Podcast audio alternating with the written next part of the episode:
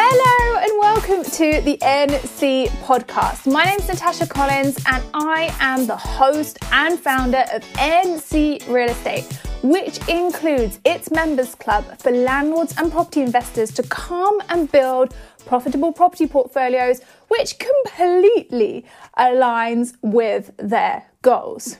Right, this week I'm jumping straight in because I am talking to you about a topic that I get asked about all the time. Literally, this is my third most requested topic, and I don't talk about it a lot. One of the main reasons I don't talk about it a lot is because I feel like that in the unregulated sector, this is the easy way of making money, and it seems to be that everybody wants to jump on the bandwagon. So I am reluctant to talking about it because as a chartered surveyor, when I go through my APC process, it is drilled into me all of the ways in which I have to act ethically and morally. And I see it out in the industry going so wrong. Like this is a thing that honestly gives the buy to let kind of unregulated side of things a really bad name. And so I'm going to talk about it. I'm going to give you what I know as a surveyor, not what you are about to find on property sourcing courses. All right. I'm going to give it to you from me, a chartered surveyor. This is coming from my regulated firm. I am a firm of surveyors. I have to give you best practice in every single thing I do. Otherwise, I get a slap wrist, right? So I've been very reluctant to talk about it, as I said, because there's so many people out there preaching that they do things the right way, and maybe they do. But in practice, their mentees, I've never seen this done properly, in which case I stay away from anybody who calls himself a property sourcer. I really do. As a surveyor, a property sourcer is an investment agent right? And they are trained to the highest of standards with the best ethical practice. And I want that for you. If you've decided that you're going to be a property sourcer, let's change that and say that you're an investment agent and you work for people to find the right investments, okay? That's your job.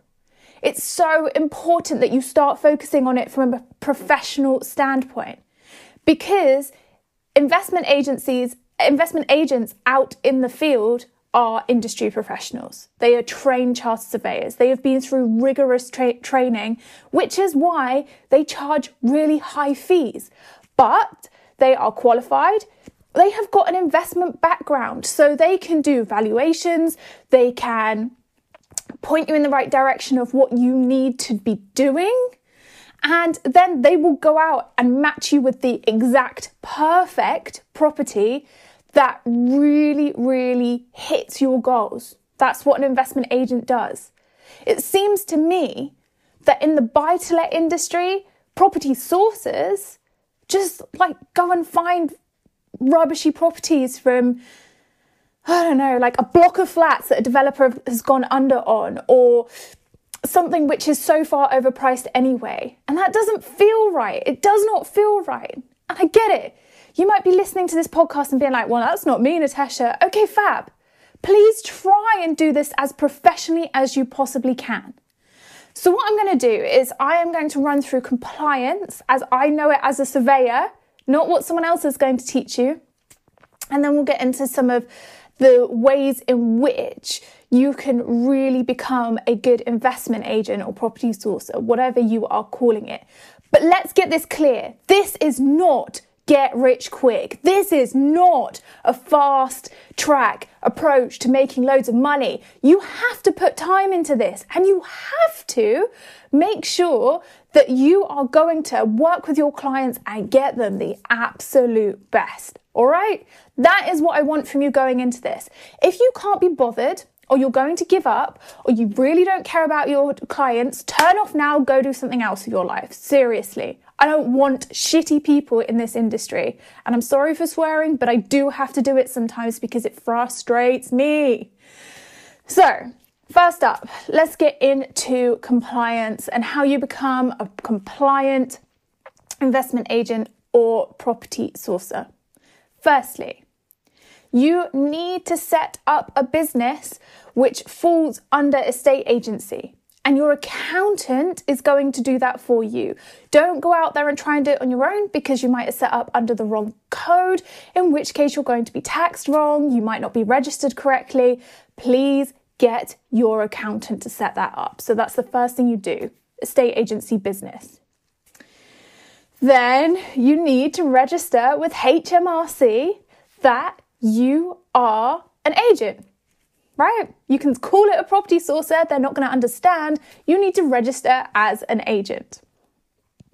So you must set up that up via HMRC.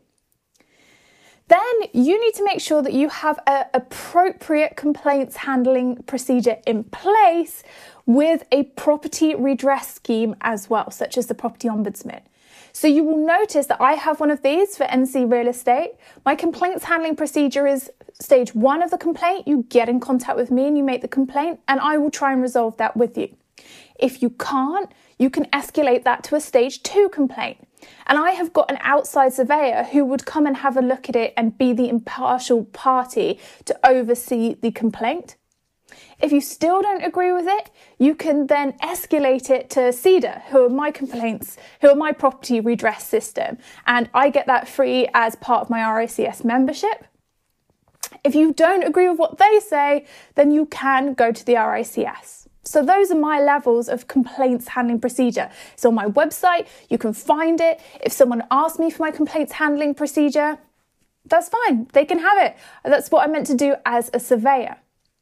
If you want details of what we have to do as surveyors, I really, I cannot stress it enough. I really recommend that you go to the RICS website and type in complaints handling first edition, and there is a guidance note.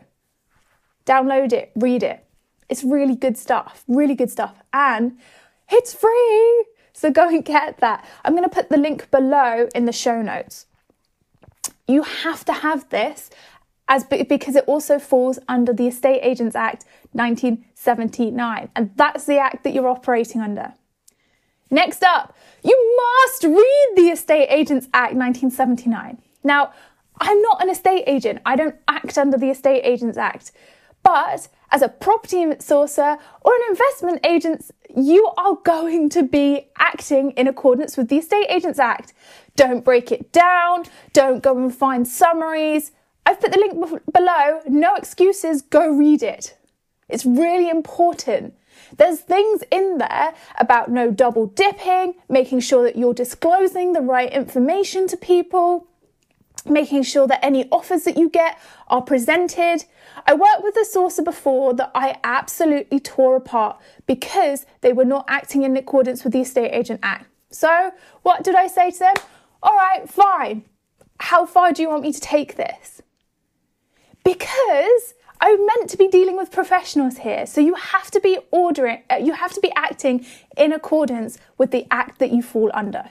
So read the Estate Agents Act 1979. No excuses. I've put the link to the act below. Another really, really good handbook for this is the RICS's Real Estate Agency and Brokerage third edition. Again, it's too long for me to go into in this podcast, but I've put the link below, download it, make it part of your handbook because that is best practice. That is what surveyors have to adhere to. And I suggest that you follow it too so that you're putting yourself up there with the best in the industry. So do make sure that you download that and read that through.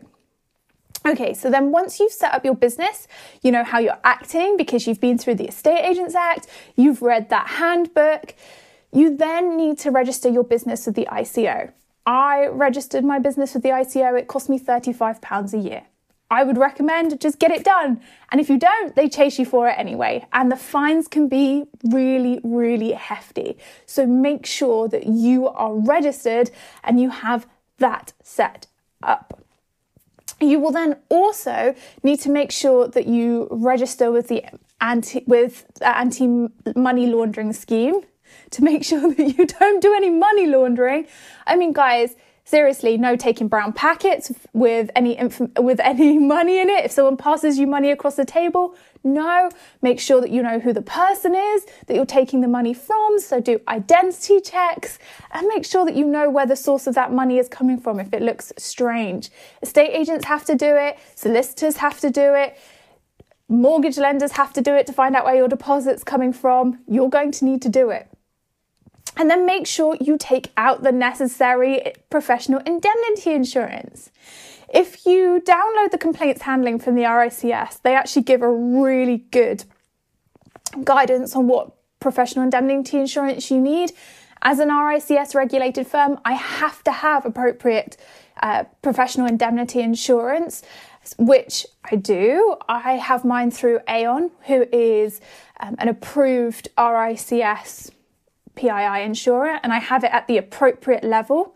And I also have all of my insurance backdated for six years. So if there's any claims from something I've done over the last six years, I can still claim f- through that at the moment. And you also need to get public liability insurance as well. And a good insurance broker will be able to advise you on that.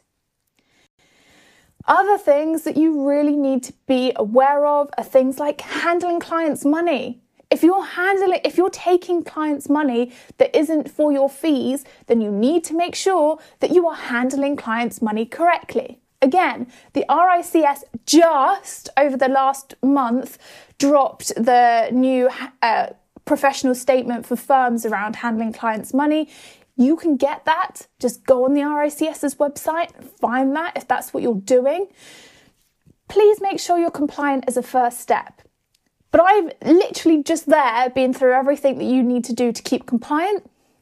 Make sure that you're always getting up to date on all of these things and making sure you've got your ear to the ground in the industry to always make sure that you're staying up to date with new changes. But that's where you start. If someone's charging you thousands of pounds for that information, don't pay it, just do that.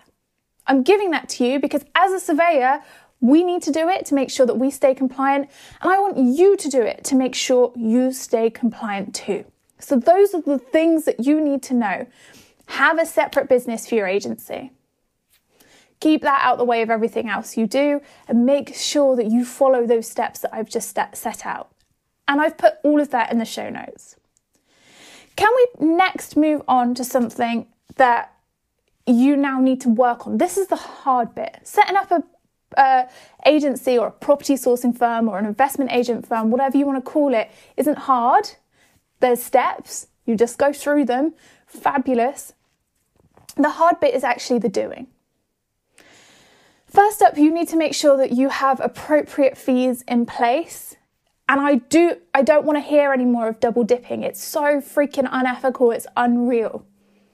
Double dipping is where somebody takes money from both the seller and the buyer. If you are doing that, please go find someone else to deal with and listen to. I do not want anything to do with you because it is unethical. You have to choose who you're acting for. Are you acting for a buyer?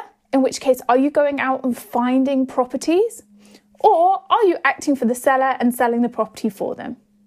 Because you cannot, you cannot ethically be acting for both parties. You can't be getting a fee for both because how would you then be able to act impartially?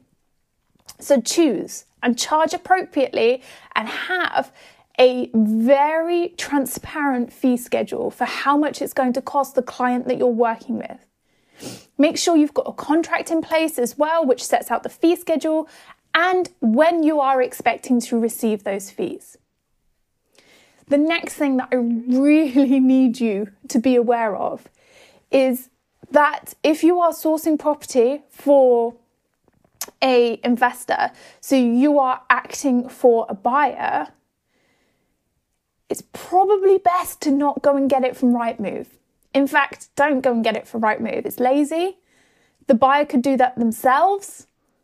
You need to be finding properties that haven't yet hit the market, but you can get them at a good deal. And so to do that, you are going to have to be making sure that you are out in the market, you are networking, you are talking to locals. If you are just sourcing in a local area, then go to the local pubs and start chatting at bars. Find out who's selling and what you can do for them. Get to know your neighbours. Get to know your neighbours' neighbours. At work, talk about it all the time that you have buyers. You need to be so proactive in finding these properties. Again, it is not good enough to just find them on Rightmove, start trying to phone up the owner and then trying to negotiate a, a discount with them. You need to be proactive. Now, of course, you can go on websites such as Open Rent, see if there's any landlords who are renting their properties, and then see if, I don't know, if they're vacant, you could see if they wanted to sell them.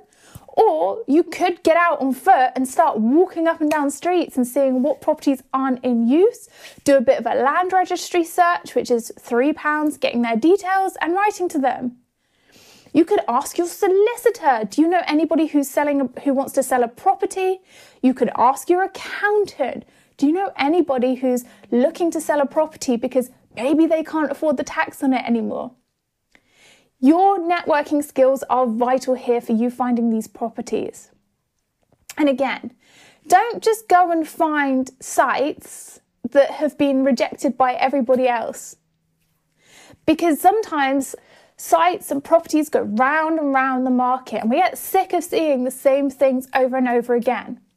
You also need to have knowledge of how long these properties have been on the market for. Because if you're picking them up from other people, then it is vital that you either are getting them at a really good discount or there's a different way of packaging up the deal.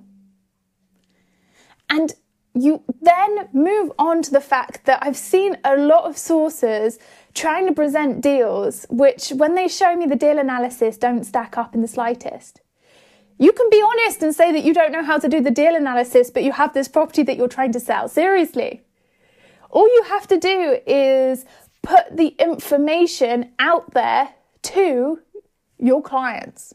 And if you've signed that contract and you know that that buyer, your client, is going to pay you money because you're introducing the property, that contract's already there.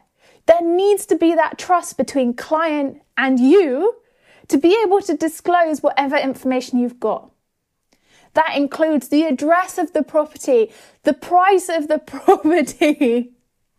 so many times sources put stuff out there and they say, I've got this, I've got this property and it's in this kind of a location. Come off it. The only way that a buyer can make a real informed decision about whether they want to go ahead or not is by having the details of the property and to make sure that you're going to get the fee, have that contract in place to start with. I cannot be any more specific about this. And if you don't trust your client, don't work with them. it's as simple as that. If you think they're going to undercut you or go somewhere else, don't work with them. Don't be so desperate for the money that you do dodgy practices because that in the long run is not going to build you a business that works. Now, those are my tips for property sourcing, but here's something that's different introduction fees. They're not the same as property sourcing you can have an introduction fee if you introduce two people to one another and maybe someone's going to get a business off someone else and you might get a little bit of a referral fee or an affiliate fee. Not the same as property sourcing. Everybody does it, but you have to be so transparent with it. For example, I live by the rule that with my clients, if I introduce them to someone, well, my clients are already paying me. So I don't need to get more fees off of someone else. However, if I introduce someone to um, somebody else and they aren't my client, then of course, if there's a fee to be had, I, I, will take the fee. But I'll also disclose to the person that I'm making the recommendation to that I do get a fee for the recommendation, right? And that's just part of business. That's business sense. That's the way networking happens. And if you really gel with somebody, you can get on, you can start recommending them. And it helps the business grow because if we're recommending each other to good people, then fabulous. That is so beneficial. fees like that are usually between 10 to 20% um, of the business cost. So if you recommend, say, a mortgage broker to uh, somebody that you know, then maybe you'll get 10 to 20% of the fee that they get, or maybe do it on a set fee basis. It really is up to you. But again, you need to have that in writing. You can't just recommend someone and expect to take a fee. Ask them if you can have a recommendation fee beforehand. And then see what they say, put it in place. But the other thing is, I'm not going to not recommend someone because I don't get a fee. I'm very transparent. If I think that someone is a good match with somebody else, I'll recommend, regardless of whether I'm getting a fee. That is how we promote a good industry. That is how we make this industry better. That's how we lift one another up, support one another, and make sure that we can keep promoting the best of the best within the industry. So, both of those ways, both of those things, so introduction or referral fees and property sourcing, it is what it is. I've just given you the lowdown on it, and I hope that's been really useful. What I really want to make sure and what I want to stress is that you take the time to do these things properly. Money doesn't happen overnight. Building a business doesn't happen overnight. Even if you see people who set up in business and all of a sudden start making money, fabulous. But they will have done networking, they will have been building their brand beforehand, they'll have been building trust in the profession beforehand. You don't just rock up one day, launch a new business, and expect the money to fall from the sky. Hell no. You have to put in the work, you have to find the right people, and you have to get so many no's. I know it firsthand. Come on, I set up NC Real Estate, and straight out the bat, it was not profitable. Come on, I had to work. I had to build my audience. I had to start getting out there and telling people what I did and what I was passionate about and what I enjoyed and what I loved. That's the same with your sourcing or your agency business. That's even the same with getting a recommendation fee or a referral fee. The trust has to be there, the network has to be there. And that takes confidence and it takes a mindset of perseverance. And it's really important. So, if you could take away anything on top of the compliance and on top of what you have to do to get this right, know that it is going to be hard. It's not easy. Yes, it's simple processes, but it's not easy. You need to build that network. You need to be confident and you need to know that some days it's going to be tough and you are going to have to wake up in the morning and make sure that you are moving forward. Even when you're having a bad day, get up. What's one thing that you can do? Write out your goals, write out your to do list and go and do them. Because more often than not, progress is happening and we just don't see it.